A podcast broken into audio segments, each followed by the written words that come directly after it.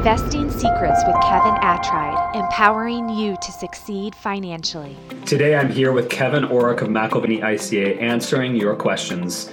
Kevin, a question for you. With your expertise, what type of gold should people buy? There are three ways, I believe, to own gold. Okay, there's what you would keep in hand, what I call the barter portfolio. And that would be smaller gold coins, something that you could spend quickly or trade with somebody if the financial system was not working, and have some silver in that. That would be what you keep at home.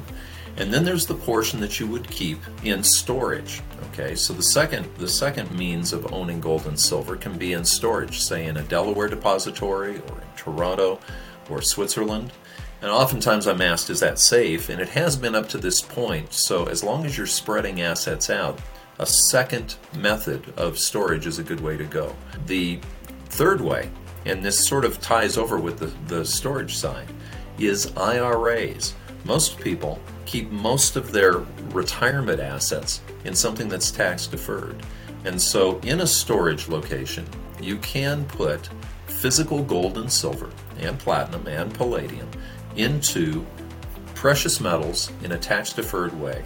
And you can take them out. You want to make sure that you're doing it in a way that you can take it out anytime. Thank you, Kevin. I really appreciate your guidance and expertise on this topic. Before you go, there are more secret investing tips coming that are quite powerful to help you build your wealth. Make sure you subscribe so you don't miss anything from our seasoned experts. If you want a V I P introduction to our experts, click on the link below. In addition, make sure you listen to our past episodes so that you don't miss out on a single secret. If you're ready, it's time for you to experience financial freedom.